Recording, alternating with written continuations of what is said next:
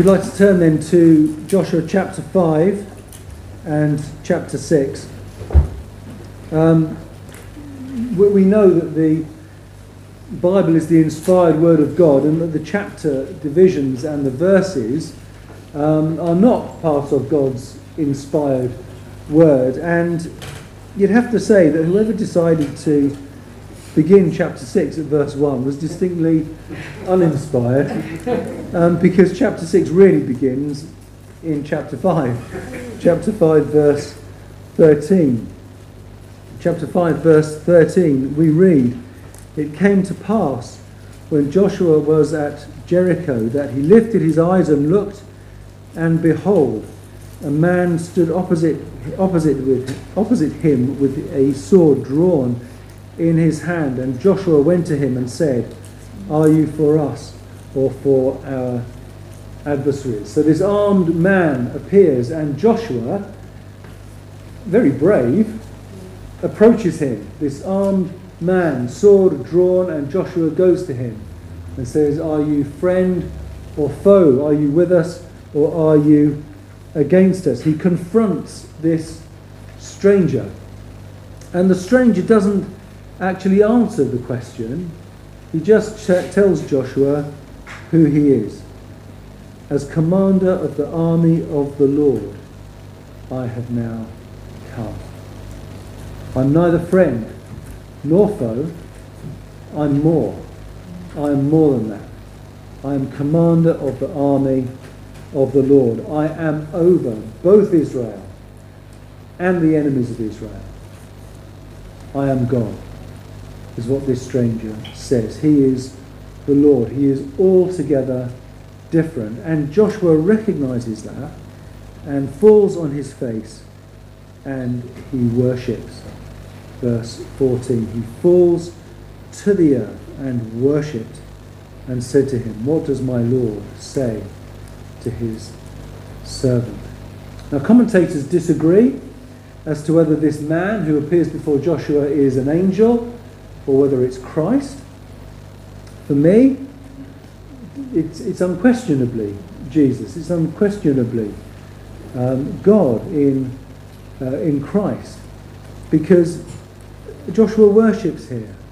And in other places in the New Testament, uh, uh Old Testament, New Testament, we find people worshipping. And those who are not God turning away that worship. So in the book of Acts, for example, the people worshipped Peter and John, and they both said, No, no, no, no, we're just men. Stop worshipping us. We're not God. We are just men. In the Christmas story, we'll remember the, the shepherds saw the angels. They didn't worship them because they were not God. But by contrast, Joshua worships the commander of the Lord's army. And the commander of the Lord's army does not turn that away. He doesn't say no, he accepts it because he is God, he is Christ. And indeed, he says, verse 2, so, sorry, verse 15, take off your sandal, for the place where you stand is holy. It's holy ground. Verse 2, chapter 6, verse 2, the Lord said to Joshua, the word Lord there, written in capital letters, meaning Yahweh, meaning Jehovah, the personal name of God. This is God who is appearing before Joshua. And so the tables are turned. And Joshua is no longer looking for a fight. He's no longer looking for a fight. He's suddenly on the back foot. And instead of challenging this stranger, instead he worships, he responds with worship and a question. What does my Lord say to his servant. And instead of challenging this man, Joshua instead asks the question, What can I do to serve you? And the answer Christ gives him is take Jericho. Take Jericho. Chapter 6, verse 2.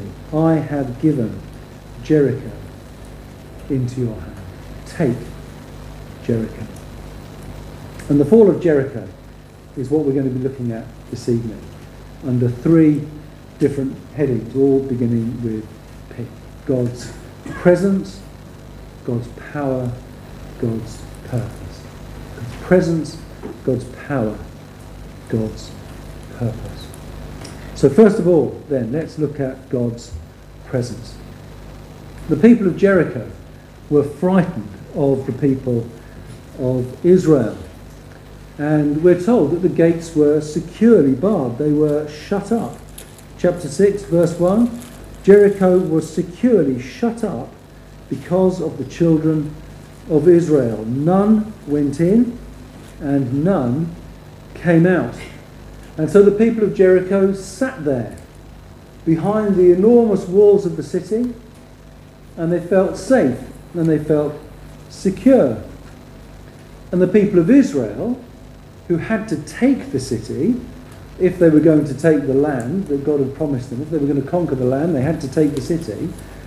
The people of Israel sat in the fields outside Jericho. So the people of Jericho inside, the people of Israel outside. It was a bit of a Mexican standoff, wasn't it? And into this situation, the Lord speaks. Verses 2 through to 5. He outlines to Joshua this very strange but very straightforward battle plan. The instructions were pretty strange but very precise, weren't they? Take the Ark of the Covenant and march around the city once. And do that for six days.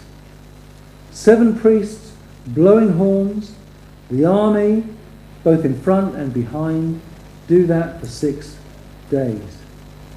On the seventh day, march around seven times, and then on the seventh occasion, shout, and the walls will fall completely flat. Sound a long blast on the trumpet, shout, and the wall will fall flat, and, and take the city. That's what you need to do. Strange instructions, but very clear and very precise. And in these instructions, what God is saying is that I am with you. He's saying, I am with you. In these strange commands that God has given, the overriding message is, I am with you. I am present. God's presence. First of all, we see it in the prominence of the number seven. The prominence of the number seven, repeated again and again. Seven days seven encirclements, seven priests, seven blasts on the trumpet, seven victory on the seventh day. The number seven repeated again and again and again. And in the Bible, the number seven is symbolic. It's significant. It's, it stands really for the completed work of God, the completed action of God. So if you think about the book of Genesis, creation in seven days, Think about the book of Revelation seven churches, seven lampstands, 55 mentions of the number seven in the book of Revelation. So Genesis through to Revelation, the number seven repeated again and again and again. And it stands for the work of God, the completed work of God. So as Joshua is hearing these instructions, he's, he's hearing God is with us. The number seven meant God was present with them. But more importantly, the presence of the ark was significant. The ark was the box in which the, the stone tablets of the Ten Commandments were, were kept in, and, and other things as well, but the, the Ten Commandments particularly. And it was on this box, above this box, that God had promised to be with his people. Now, God is present everywhere, all the time. But he said to the people, This is where I will be particularly for you. This is where I will be with you in a special way. And so God is saying, Take the ark round the city. I am going to be with you. I will be present with you. The prominence of the ark tells Joshua, tells the people, tells us that God will be present. You'll probably remember the king's coronation last year and that fantastic procession that left Westminster Abbey after the coronation and went back to Buckingham Palace. The whole procession, a mile and a half long nearly. And at the centre of it, not literally at the centre, but the focus of it, I guess, was the king. The new King Charles III. He was the focus of it in, in this huge procession. Well, in the same way, our attention is drawn to the ark. Yes, there is a procession that is going around the city, but our attention is drawn to the ark. Notably, verse 11 Joshua had the ark of the Lord circle the city. It's God's presence. It's as if God is laying siege to the city. And so in the present the presence of God is seen in number seven, it's seen in the ark. Now, for us, the presence of God is so much clearer. We don't see it in symbolism, we see it in Christ. Because in Christ, God is with us. He is present with us in Jesus. It's what we celebrate at Christmas, isn't it? You shall call him Emmanuel, which means God with us. Jesus said, I am God. I and the Father are one. I am in the Father, and the Father is in me. Jesus is God. Jesus is God with us. He is present with us in Christ. Just as God was reassuringly, wonderfully present with his people at Jericho, so Christ is reassuringly, wonderfully with his people, present with his church. So when we serve him, he says to us, Behold, I am with you. When we feel anxious, he says, Do not let your hearts be troubled. When we feel alone, he says, I will not leave you as orphans. When we have sinned, he says, Neither do I condemn you. Go and sin no more. In Christ, God is with us. He is present. We often pray, don't we? Lord, be with so and so be with Paul in hospital. We, we pray that, don't we? Lord, be with me in this difficult situation, in my exam, in my interview, in my loneliness. Lord, be with me. And that's what we mean, isn't it, when we pray these things? Lord, be present. Be with me. May, may I be aware of your presence. May they be aware of your presence with them. May they know it. Do we know that God is with us? Do we know it? No matter what our circumstances, no matter what lies ahead, do we know that God is with us? Well, yes, He is. Surely He is with us in Jesus Christ. He is present in Jesus Christ. God's presence. Second, let's look at God's power at Jericho.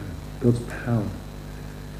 The people of Jericho were frightened of the people of Israel and they locked the gates, they barred the gates, they locked themselves away, they hid behind these enormous walls, and it was absolutely impossible for the people of Israel to take the city.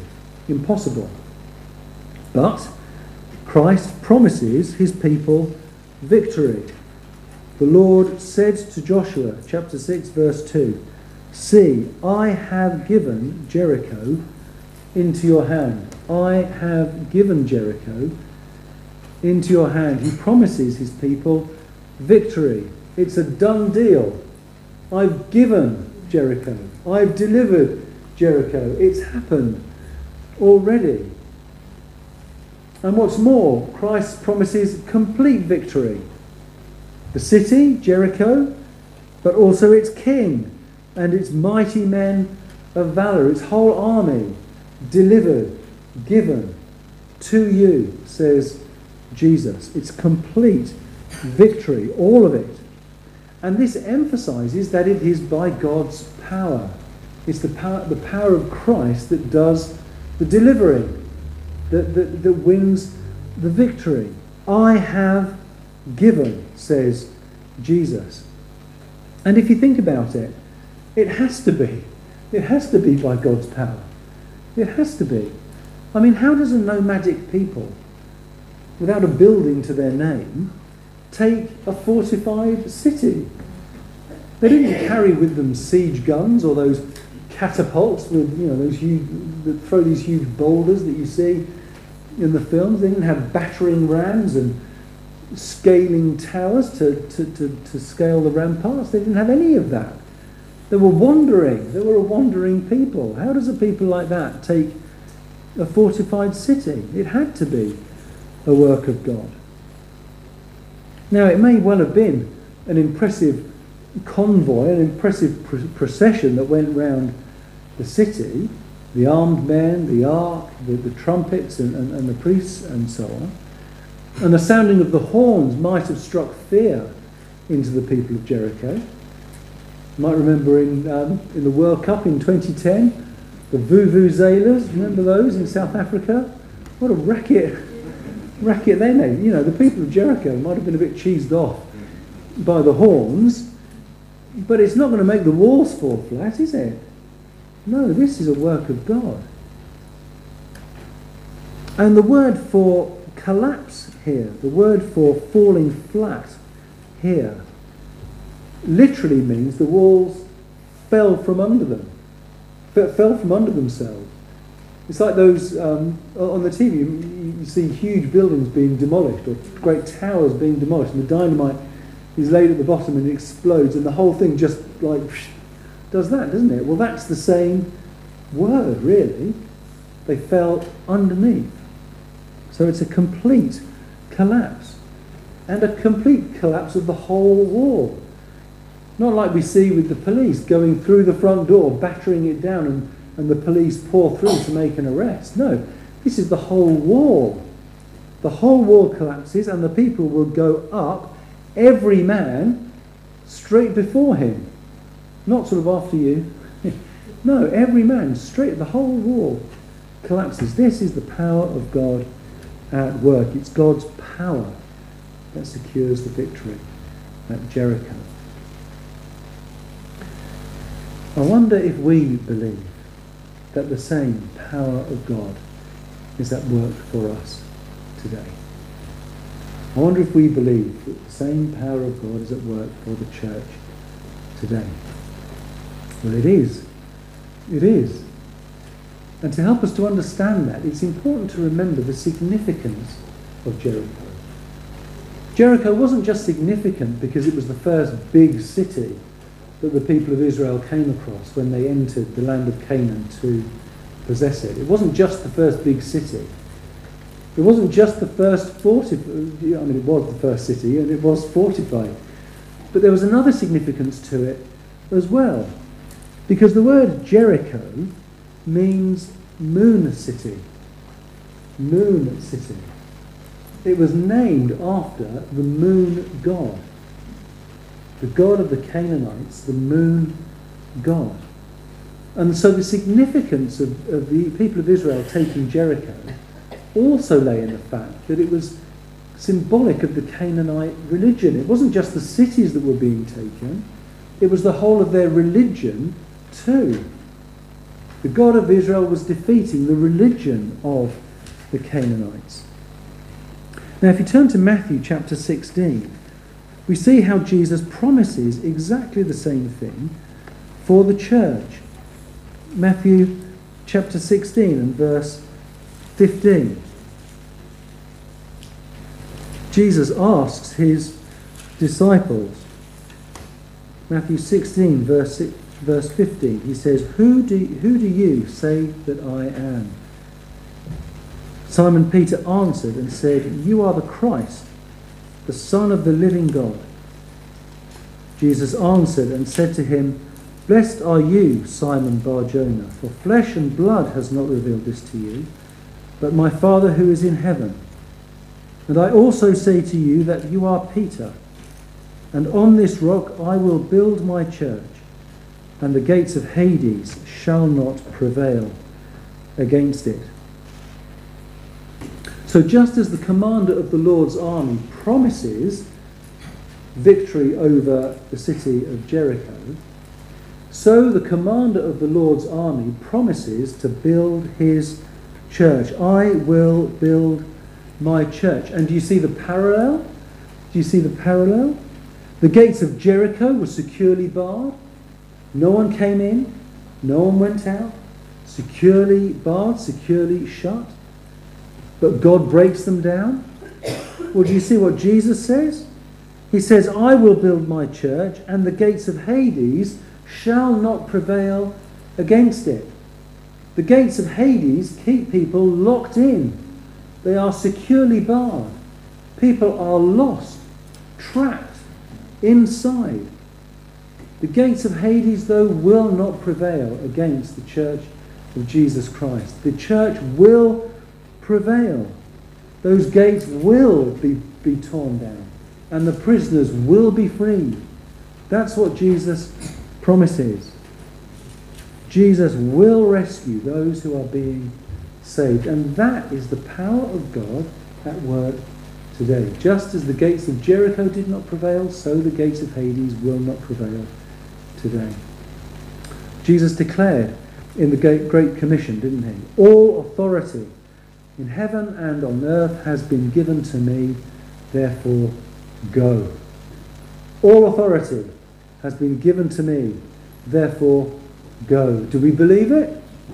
Do we believe that all authority has been given to Jesus? He's still the commander of the Lord's army. Do we believe it? Do we believe it? He still has the power to save. Do we believe it? Perhaps we do. Perhaps we do. But perhaps also we feel weak and perhaps also we think about the resources that we have at our disposal. But when we remember that it's not about our power, it's about the power of Christ, then we can be confident. We can be confident. We serve the Lord who took a city simply by walking around it. We serve a Lord before whom the gates of hell will not prevail. Remember who it is who is the commander of the Lord's army. It is Christ. Paul wrote to the Corinthians, chapter 2, verse 10, verse 3. He says, Though we walk in the flesh, we do not war according to the flesh. For the weapons of our warfare are not carnal, but mighty in God, for pulling down strongholds casting down arguments and every high thing that exalts itself against the knowledge of God, bringing every thought into captivity to the obedience of Christ. Paul is saying it's not about human power, it is about the power of God. Our weapons are not or they're not carnal, they're not of the flesh, they're not of ourselves, but they are mighty in God for pulling down strongholds, for casting down arguments. It is God's power that is at work. Paul knew it wasn't about his power. He knew it was about God's power. Joshua knew that it wasn't about his power, but that it was about God's power. We should know that it isn't about our power either, but instead let us listen to the commander of the Lord's army who says the gates of hell will not prevail against the church as she goes forward. I will build my church, says Jesus. And just as he said, I have given Jericho into your hands, as if it had happened already, so as he says, I will build my church, it is happening now. We can be confident. Not because it's our power, but it's his power, the power of God at work at Jericho, at work for the church today. Let us trust in the power of God to build his church. Finally, let us think about God's purpose, God's purpose. What is God teaching us here? What is the purpose of this story? What is the main theme of this story? When we read Old Testament stories like the Battle of Jericho, the temptation is to kind of transplant ourselves into the story and make the story about us, to make it about me. Think of possibly the most famous story in the Old Testament, David and Goliath. The temptation is to look at that story and to say, with God on our side, we can defeat the giants in our lives. That's how we often read the story, but we're, we're wrong to do that because the story isn't about us at all. The point of the story is that Goliath couldn't be beaten except for God. Goliath, that huge giant that faced the people of Israel, over nine foot tall, threatening them, send out a champion to fight me.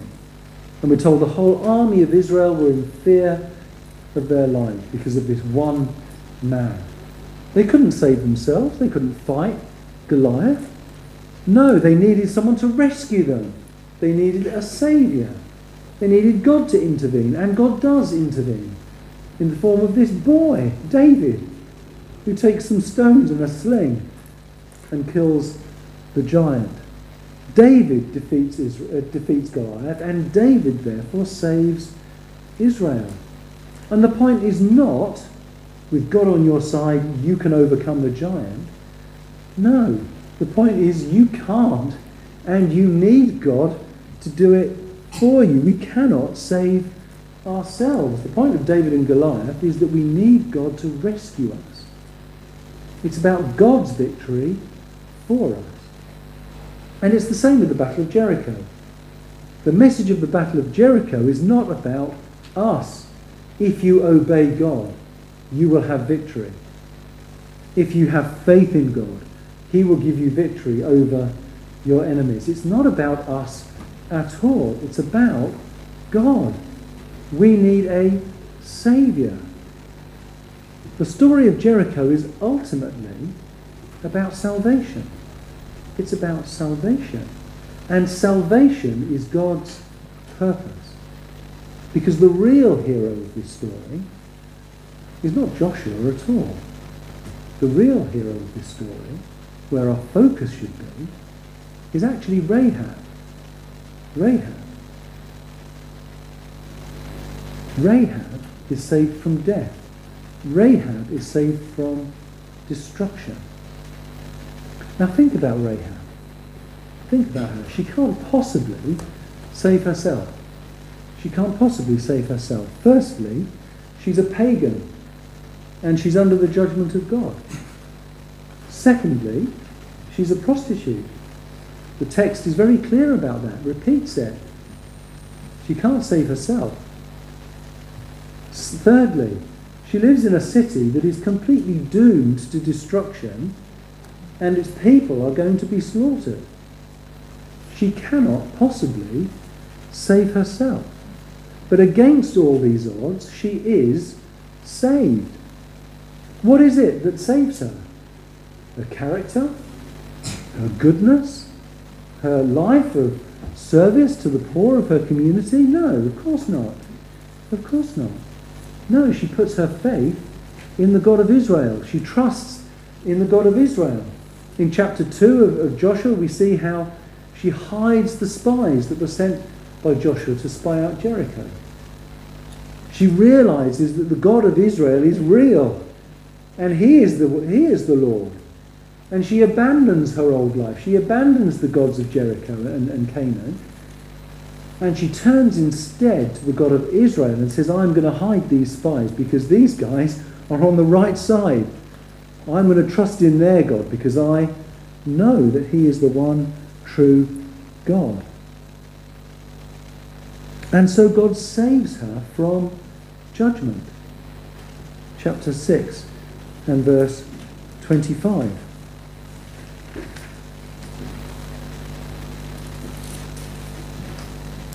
Chapter 6, verse 25. Joshua spared Rahab the harlot, her father's household, and all that she had. So she dwells in Israel to this day because she hid the messages, messengers that Joshua sent out to spy Jericho.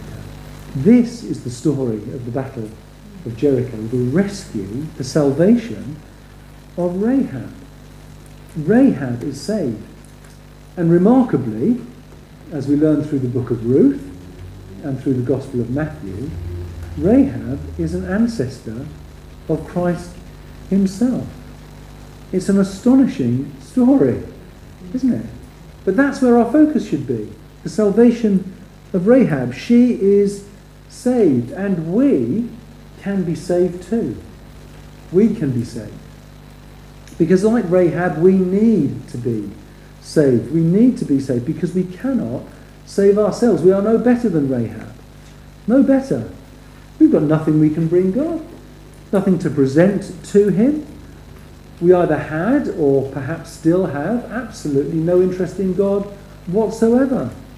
Why should God save us? We're absolutely no better than Rahab. We are under his judgment. Our lives, like Rahab's, are compromised by what we have done and said and thought. We've got nothing we can bring God. Nothing at all. Like Rahab, we live in a world where men and women reject God. A world that is doomed to destruction, just as Jericho was. 2 Peter chapter 3 verse 10.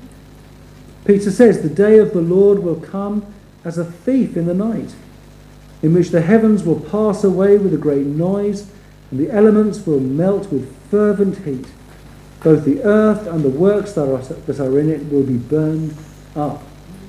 That's the fate that is coming to the world. And it's our fate too, unless, unless we are saved, unless we are rescued. Just as Rahab did, we live in a world that is doomed to destruction.